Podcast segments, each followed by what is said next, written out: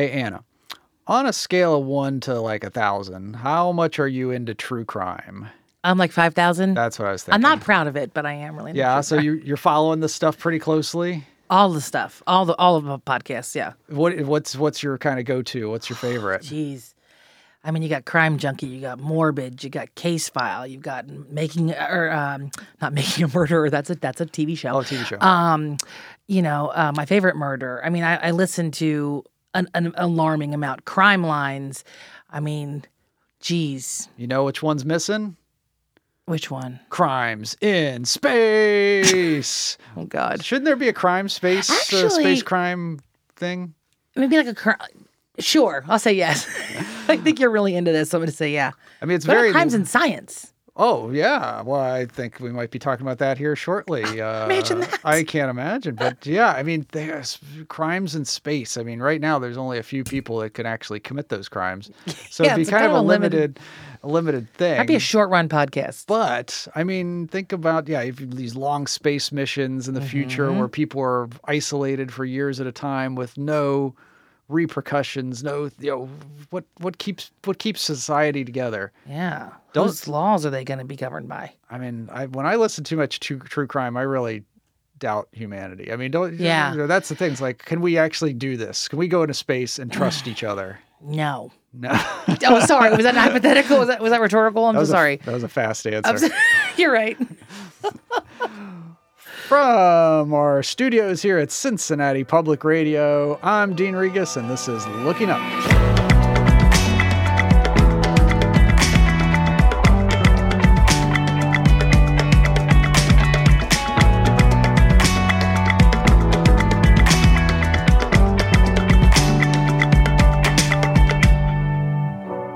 And I'm Anna Hehman. We're both from the oldest public observatory in the United States, the Cincinnati Observatory, where we get to share the wonders of the universe with thousands of people every year.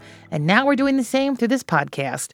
We talk to astronauts and scientists, authors, all kinds of colorful characters about topics in astronomy and space science. And our guest today is author Sam Kean. He'll be joining us to discuss his new book, The Ice Pick Surgeon Murder, Fraud, Sabotage, Piracy, and Other Dastardly Deeds Perpetrated in the Name of Science. That book title is a lot to take in. I know scientists Who behaving knew? badly. What? This That's impossible. that- I'm hard, hard. I mean, like, there's some. You're and- horrified. Well, and plus, I mean, to be that like, uh, you know, to to to be a, a criminal mastermind. I mean, like some scientists I know. No offense, it's good they have Velcro shoes. I mean, like, there's some certain things that scientists. Oh you know, no. We're gonna get angry emails. I mean, I, I- wear ties, lace up shoes. I- would, uh, you know, I wish Velcro shoes look cooler. I would totally wear those. But anyway, um, yeah, my it's, God. it's there's there is this little branch of people that take their science too much. You know, like they go a little too far with things, and uh, I actually can see it. yeah, I mean, I, I get it. It- it- no, it- is that like I think there's there's like this little slippery slope towards it. It's like Right. like well, okay, if I do it this way, it's more efficient. You know, Yeah. I want to get these certain results. Then, but you can't lose your humanity. That's for sure. But if you're like, I think of science as like non-emotional, like I'm focused on facts and truth, and there's an, a, a nobility to what I'm doing. You know, so I could do- totally see some like justifications made, if Yeah. you will. I mean, are you into the true crime space? Can we get re? I mean, am, am I should I be worried about you first of all with No, science and no, crime no. because you're in that realm? Okay, No, no. I I, I know that I like don't try to crim talk me. talk like I say the word humans as if it's the third person, but I do know I am I'm a human. I do know you know that. you're part of this. I'm aware of that. So, um, but yeah, I think that Oh, there is. The, uh, I you know the one thing that I would say is that yeah, uh, there's this reputation that scientists are these like cold, like robotic Yeah. creatures, and you know they they're you know men and women of science, and right. there's some real characters. Like, I mean, there's Yeah. some people that like get super into it and like emotional and like, and so uh, yeah, there, there's a big gamut I think with this. So That's fair. So I know I just said that they have trouble tying their shoes, but they're also I, I heard like- that as well. I'm also laughing because I had an uncle who was a biology professor and he wore Velcro shoes. yeah, it's, He actually did wear Velcro there's shoes. some there's some that match. Not about Yeah. that. That's right. right. he was very smart. Um, so we're, ta- we're going to talk about some of these, you know, science crimes, if you will. Um, what about what's a science crime? Like, do you have any like space-ish crimes specific to space and astronomy I that have- you want to you want to talk about today? I have one that's a little vexing to me, and it's Uh-oh. it's one of Here those that it's like, uh, like I had I've you know this is where I think the the harsh hammer of justice should come down on some people. You know, like oh man. so the the story is that Mm-hmm. there was a uh, a NASA intern not that long ago that he actually stole moon rocks from NASA, like took them out of the vault, took them home. What intern gets access to the moon? I'm sorry, NASA. I'm not blaming the victim here. What? Yes.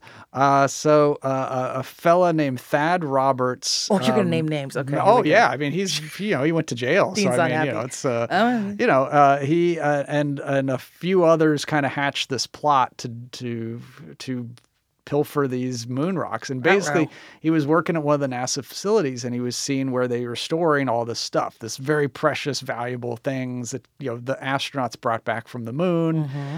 um, these are like national treasures. You no individual can possess them. They you Huh? can't trade them buy them sell them. Yeah even have them.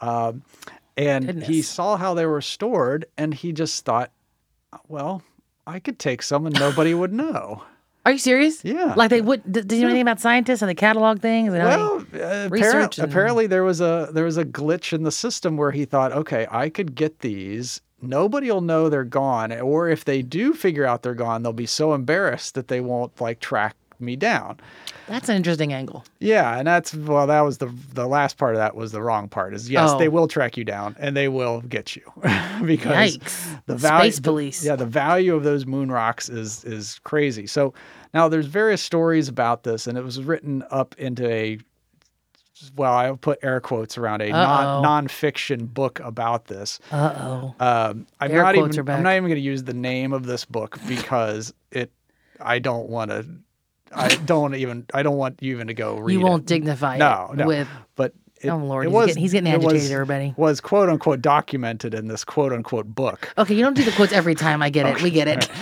But- can- the word book, it is a book. You don't have to use air quotes around book. It's Well, a, it is a book. I suppose if you put a few words on a piece of paper, it counts. So, Oh, um, dang.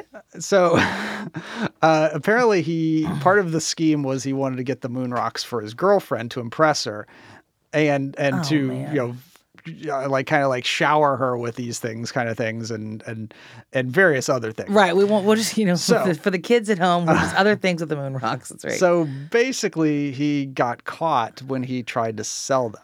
So he actually might Wait, have gotten away with it if he didn't try to Oh, sell okay. them eventually. So he's like impressing his girlfriend, but then he's to go get his payday. well, he's like, well, I guess that that was that. I took Yeah. care of that. So she's Right, Not she's im- impre- she's not impressed anymore. At least I get some money out of it. I mean, So he uh, he puts he, he sells them or tries to sell them. Uh, Mm-hmm. the the dealer who who he was communicating with saw red flags all over this and said, "Well, where did this guy get these moon rocks? This isn't right. Nobody has moon rocks." I wonder So- what they looked like. Yeah. He alerts the FBI. They you know get him in a sting. He goes to jail and all this stuff. I mean, so oh my gosh. the moon rocks were returned, but because they were taken out of the facility, then they were contaminated. You couldn't study them. They were ruined for scientific investigation.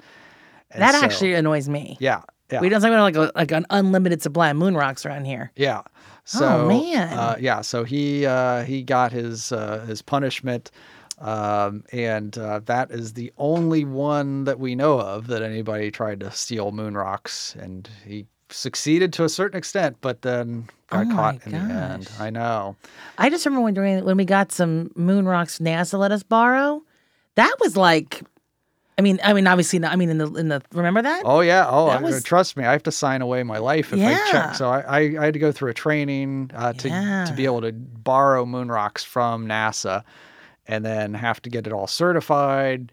Um, It's like a handcuff briefcase. yeah, situation. it was. A, you know what I'm talking about? Yeah, the, the briefcase comes, and if I lose them, uh, you know, if you if you didn't see me coming to work the next day, that's what happened. They they took me out. You, and Thad are hanging out. me and Thad will be oh be like, God. "Uh, yeah. What happened to you? I tried to sell moon rocks. What happened to you? I lost the case I they gave me. Oh my gosh, that's crazy. But they're what they're so special though. I mean, Oh, they're from yeah. the moon. That's Yeah. like right. there's there's only a few pieces like uh, around. Crazy. Um, there's one other quick story that I'll tell, like Uh-huh. that that I don't know what you'll think about this one because we haven't Uh-oh. we haven't talked about this. It's- Oh my god, I love it. there was a story about somebody. Um, uh, an, an author friend of mine told me the story about this time where somebody tr- gave somebody a moon rock, a real teeny tiny one. I mean, super Okay. tiny, and their reaction was they ate it. they just they're just like, oh, thanks for this, and gulp and ate it. They it. knew what it was. Yeah, yeah, yeah. They know. it.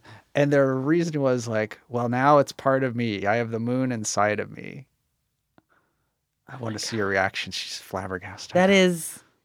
I isn't, isn't it poetic? I can make a whole lot of stuff about me, and I can really, I I think, but that is making things about that is like self centered. To a, also, was it a toddler? Because that I could actually see. I could forgive that. Like I'm just gonna eat this because it's I got it in my hands. I mean, that's No, you know, it my was- kid eating an acorn yesterday, so it it's was like I a- get it. But a moon rock, It was an adult, a human adult. and they it was like that. I well, what a I- very big what rock. did they? What? oh, I can't make a sentence because this is so upsetting. So they were just like, and then they just that was fine, and they just had a rock Yeah, in yeah. them or whatever, and Yeah. then they were like, "Thanks for the moon rock." Yep. So what I, even is the world? What what is up with people? I don't know, but I'm gonna write a quote unquote book about it. Oh, Steph, Rega's coming back for the long jam on the book, quote unquote. Oh my gosh, I love it.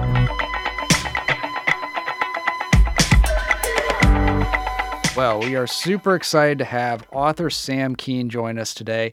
He's going to be telling us all about his new book, The Ice Pick Surgeon Murder, Fraud, Sabotage, Piracy, and Other Dastardly Deeds Perpetuated in the Name of Science. We're talking about scientists going bad. Well, Sam, thanks so much for talking with us today. This is really exciting talking about your new book. Uh, I don't usually associate scientists with criminal masterminds. Um, what what kind of story got you started on this theme for your book? It was a couple of stories. I guess I don't remember which one exactly first piqued my interest, but I've always had an interest in true crime stuff. I think there's sort of a lurid fascination with it, which is why true crime is usually such a popular genre. And I write about science in my books. And this idea, like you said, that there were kind of scientific criminal masterminds out there got me really interested. And there were a couple aspects in particular that I was very interested in. One of them was sort of the psychology behind it and you know what differentiates a scientific criminal from a regular run of the mill criminal. Like could I go into their mindset and really understand what made them tick? And the other thing that really fascinated me was that the people in the book were all committing crimes in the name of science. That is, they were so obsessed with some topic or idea that they just went way too far in pursuing it and started trampling ethical boundaries and even committing crimes in the name of science. And usually, that pursuit of knowledge is a good thing. It's what drives scientists and makes us curious about the world. But in this case, they twisted that drive into something bad or even evil, I think, in some cases. And sort of that mix of something that's usually so good being turned towards such a bad end, I just really found fascinating and just started collecting stories like these. And it wasn't necessarily they were, you know, the ends would justify the means kind of thing. They they weren't like going to make things better. They were really there there were really nefarious things happening. In some cases, yeah, there were pretty nefarious things going on. I mean, the obvious examples are, say, the Nazi experiments on prisoners in World War II. But in some cases, I think that, yeah, they did actually have good intentions at the start. And you can kind of see it's sort of heartbreaking in some cases. You can see where they did mean to do good things at the beginning, but you just watch them kind of break bad. They make compromise after compromise, and they just keep doing worse and worse things until they're completely immersed in this morass of uh, immorality. Well, I mean, that's in, in the book's such great topics covered in. I noticed in one chapter, uh, you cover the anatomy riots where grave robbing was I say rampant. Is that you know like people were oh, yeah. taken to the streets and and tell us a little more about that because I actually think I have listened to a true crime podcast about something similar to this, but I want to hear obviously want to hear your take on that. So can you tell us a little more about that? Yeah, and just in briefly, uh, there were a lot of doctors back in the 1700s and 1800s who needed bodies to study anatomy with. They needed to know how the human body was put together in order to help people and try to heal them. Unfortunately, there were societal taboos that prevented people from donating mm. their bodies to medical schools. No mm-hmm. one back then donated their bodies to science. It just was not done.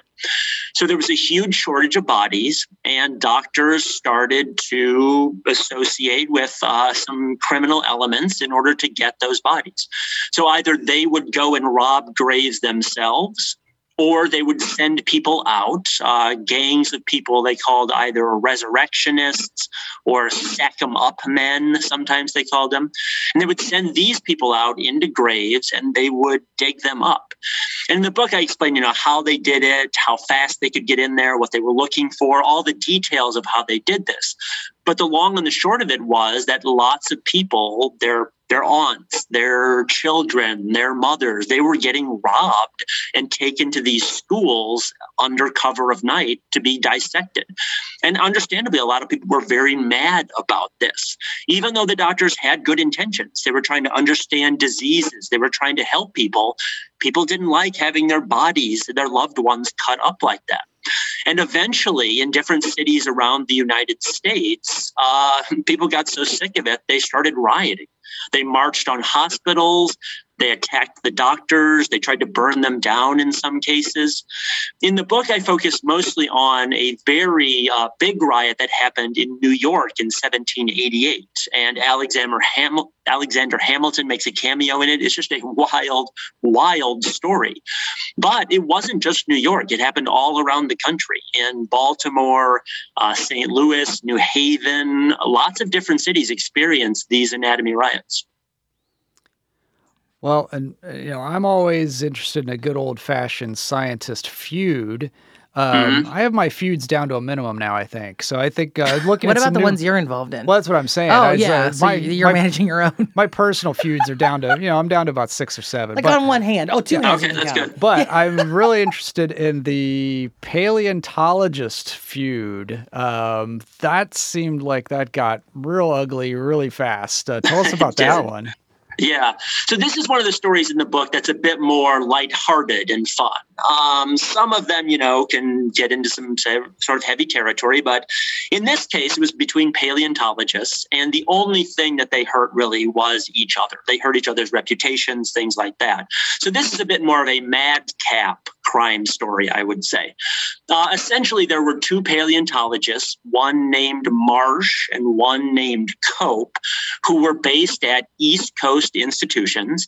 They started off as friends, but as sometimes happened, these friends turned on each other, became rivals, and they became the bitterest of enemies. And essentially, when they started their work, uh, dinosaurs were kind of known, but they were sort of this obscure taxon of lizard. Nobody had really heard of them except a few specialists. But once Marsh and Cope got going, dinosaurs became one of the most famous animals in the history of Earth. The thing that every little kid runs to find in a museum, the first thing they want to see. A lot of that is because of Marsh and Cope. Uh, they discovered Triceratops and all these really iconic dinosaurs.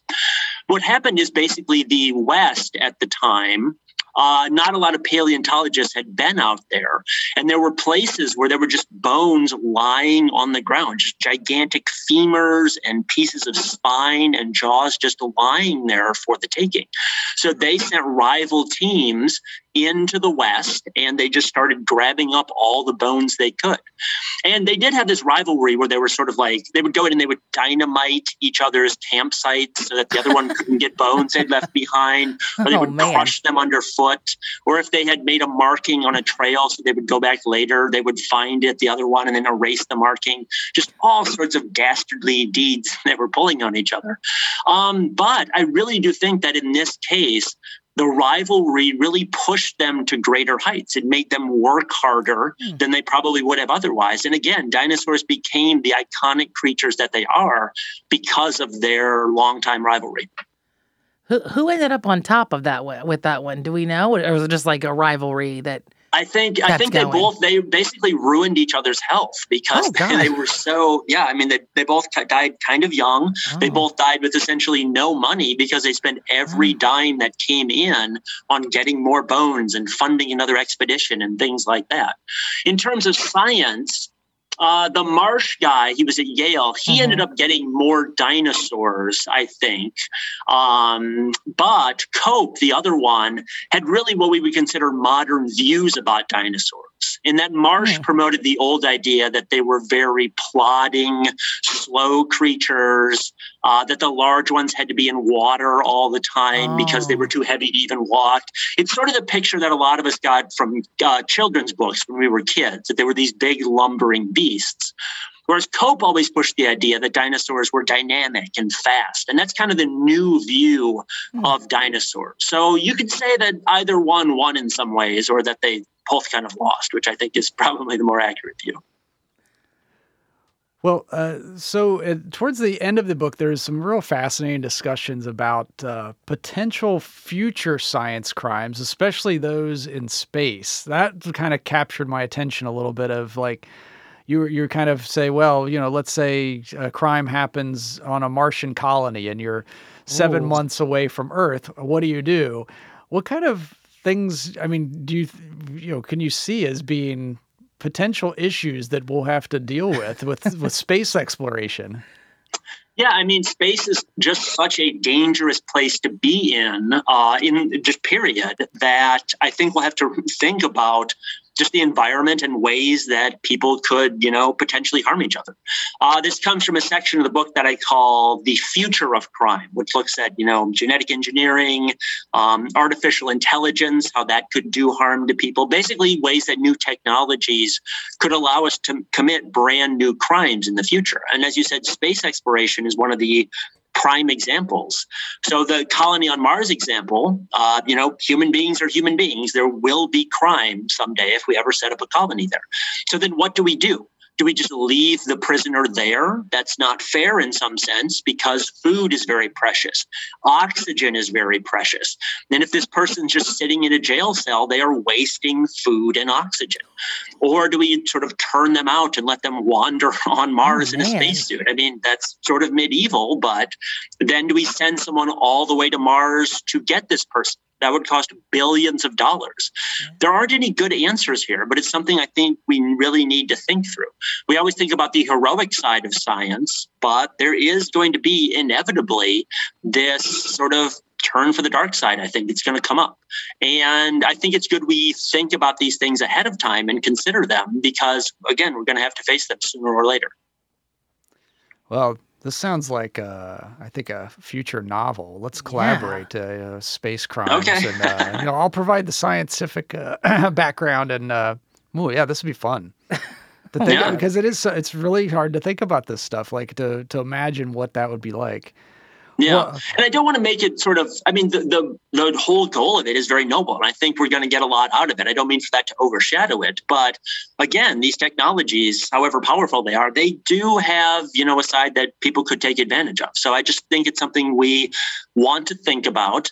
And hopefully the stories in the book can really that help us understand what things to look for the warning signs the danger signs because you see the same things pop up in story after story there and i think hopefully if someone can read the book maybe they'll have a better understanding of where we might be going in the future too Well, it's a great read. We really appreciate you taking the time and talking about this and these uh, so many cool, uh, amazing, and mind blowing stories about the, these scientists. Not behaving as great as they should, and in some cases, way worse than that. Sam, thanks so much for talking with us today. Well, thanks for having me. We want to really thank Sam Kean for joining us today. He is the author of the new book, The Ice Pick Surgeon Murder, Fraud, Sabotage, Piracy, and Other Dastardly Deeds Perpetuated in the Name of Science. You can find out more about his book on our website, wvxu.org slash looking up. All right, keeping with science crimes, we have one that we'll say hits a little close to home, maybe. Or does it? Fact or fiction? There's a rumor I've heard that somebody once stole the lens of our telescope at the observatory. True, false, fact, fiction.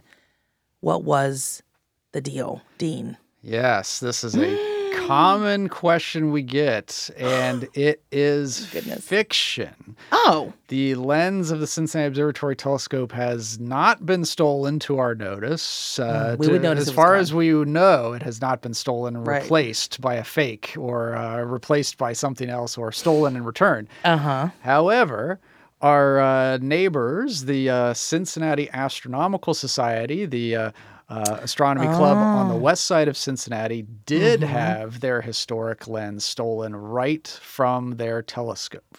Are you serious? Yes, Just the lens? Like, okay, absolutely true. So the Oh, most no. important part about the telescopes are the lenses, and so the lenses make everything else work. And so uh, their telescope is almost as old as ours. I believe it was like 1850s era, 1860s era. And uh, the one of uh, the the story that I heard was from one of our observatory members who uh, who came and found it missing. So he goes into the the observatory. He turns the lights on. He looks at the scope. Everything looks fine, and he flips it over to take the ca- cap off. And when he do- did, the whole telescope just went right over one side to the other, because all that weight of the lens was gone. wasn't there. And so oh Goodness. I just can't imagine the feeling of how, what he must have thought when he that happened. Like what? So yeah. the lens is gone. They don't know who took it. useless. They don't know who took it. Yeah. They can't. There's no evidence left behind. There's nothing. To, Was there like security? I mean, well, you might wonder if there's like security and stuff, but I mean, did, did what what happened? so Like on the edge of my well, seat here. Uh, they had some suspects, but they couldn't figure really? out. Well, only so many people had keys to the building, and so many people had this. But there was still a decently long list, and it could have been a friend of a friend. It could have been somebody broke in. They're not sure. So uh, the FBI gets involved. Uh, this is this is one of those stories where you know don't mess with astronomers. Don't Clearly touch not. the telescopes because these lenses are so unique and so uh, identifiable that you can you you're going to track them down eventually. What would you even do with it if you had that? I don't understand the value of it by itself. Yes. Or am I supposed to be missing something? Well, the criminal mastermind here slipped up finally. Uh, over a decade Really? later, a decade? he'd kept it for a long time, uh, and 19 years till he was actually arrested. From the time that it was stolen uh, till he was arrested 19 years later, and he was found out because he tried to use the lens to get a job at a university he said, "Oh, I got this lens. Uh, we can put it in a telescope, and we can start a program there." And uh, well, people, what? It's it's a very Okay. strange thing, yeah. Very strange. but he uh, kept it uh, in his room a lot of the time for this 19 years. Sometimes under the bed, sometimes you know never used. And Uh-huh. they finally tracked him down, uh, brought him to justice. The telescope lens was returned. Uh, and so it's back in uh, in uh, Cincinnati Astronomical Society has it back. So we- That's crazy. it is crazy. Did he go to jail? Uh, I don't know. I don't think he did. I think he. I think there was something. Yeah, something was extenuating circumstances, Oh but he didn't get the job. I'll tell you that. I'll tell you that. You brought it back to he did not get the job that he actually ended up being arrested for. Oh my, or, or found out. That's crazy. Yes. But no so one's touched our scope. Our- Nobody's our touched our scope. That, uh, as far as we know, the lenses that we have are the same lenses brought over from Munich uh, in Yeah. 1845. So Don't even try it. Dean will hunt Oh. you down. Oh, I know what that lens looks like in my sleep.